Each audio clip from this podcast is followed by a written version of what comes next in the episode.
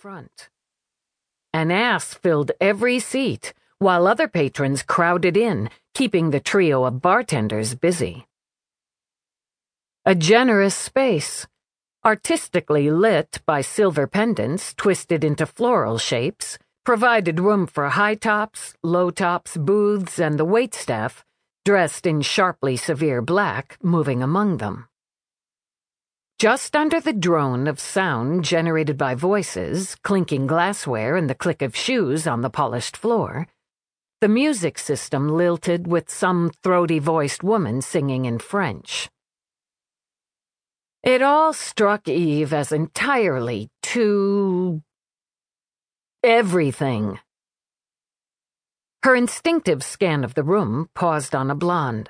Striking features, a lush tumble of hair, a curvy body packed into a bright skin suit with high heeled boots as green as her eyes. It only took a beat for her to recognize the gossip reporter, or, as Larinda Mars termed herself, the social information reporter. The last thing Eve wanted, other than some weird French drink, was to find herself an on air item on Channel 75. At the moment, Mars appeared much too focused on her table companion to notice Eve's entrance. Mid 30s, mixed race, slickly polished looks, wavy brown hair, and blue eyes that looked as annoyed as she herself felt. Business suit, not off the rack, high end wrist unit. His face didn't ring for her, but as long as he kept Larinda Mars's attention on him, Eve figured she owed him one. The hostess, bold red hair swept into a sleek, headache inducing twist, approached with a practiced smile. Good evening. Do you have a reservation? I don't know. I'm here to meet somebody. Maybe she got hung up. Please, God. Might she have made a reservation? I don't know. DeWinter. Oh, yes, Dr. DeWinter. She's here. I think she went down to freshen up. Let me show you to her table. Fine.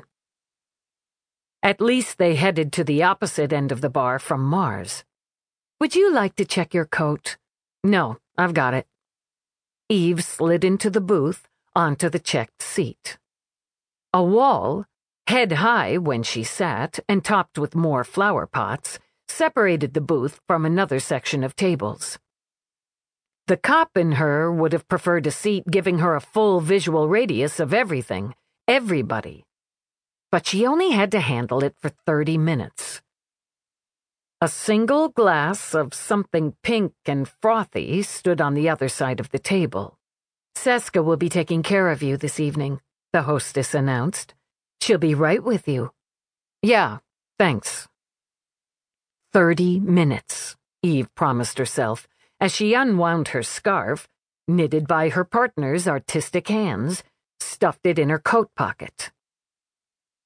Accepting her fate, she shrugged out of her coat as the waitress, her hair a short, blunt swing of purple, stepped to the booth.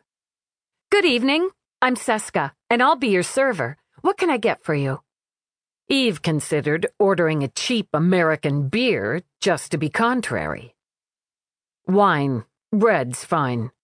A glass, a half bottle, or a bottle? Just a glass.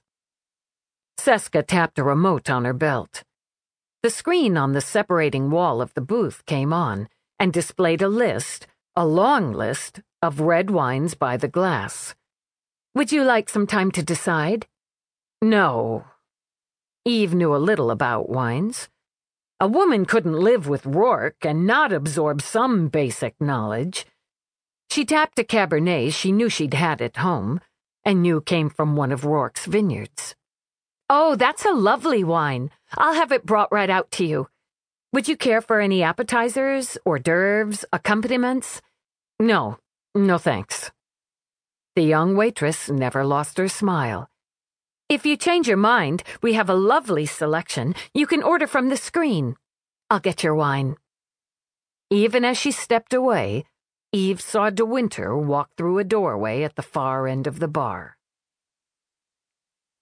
DeWinter wore a body skimming.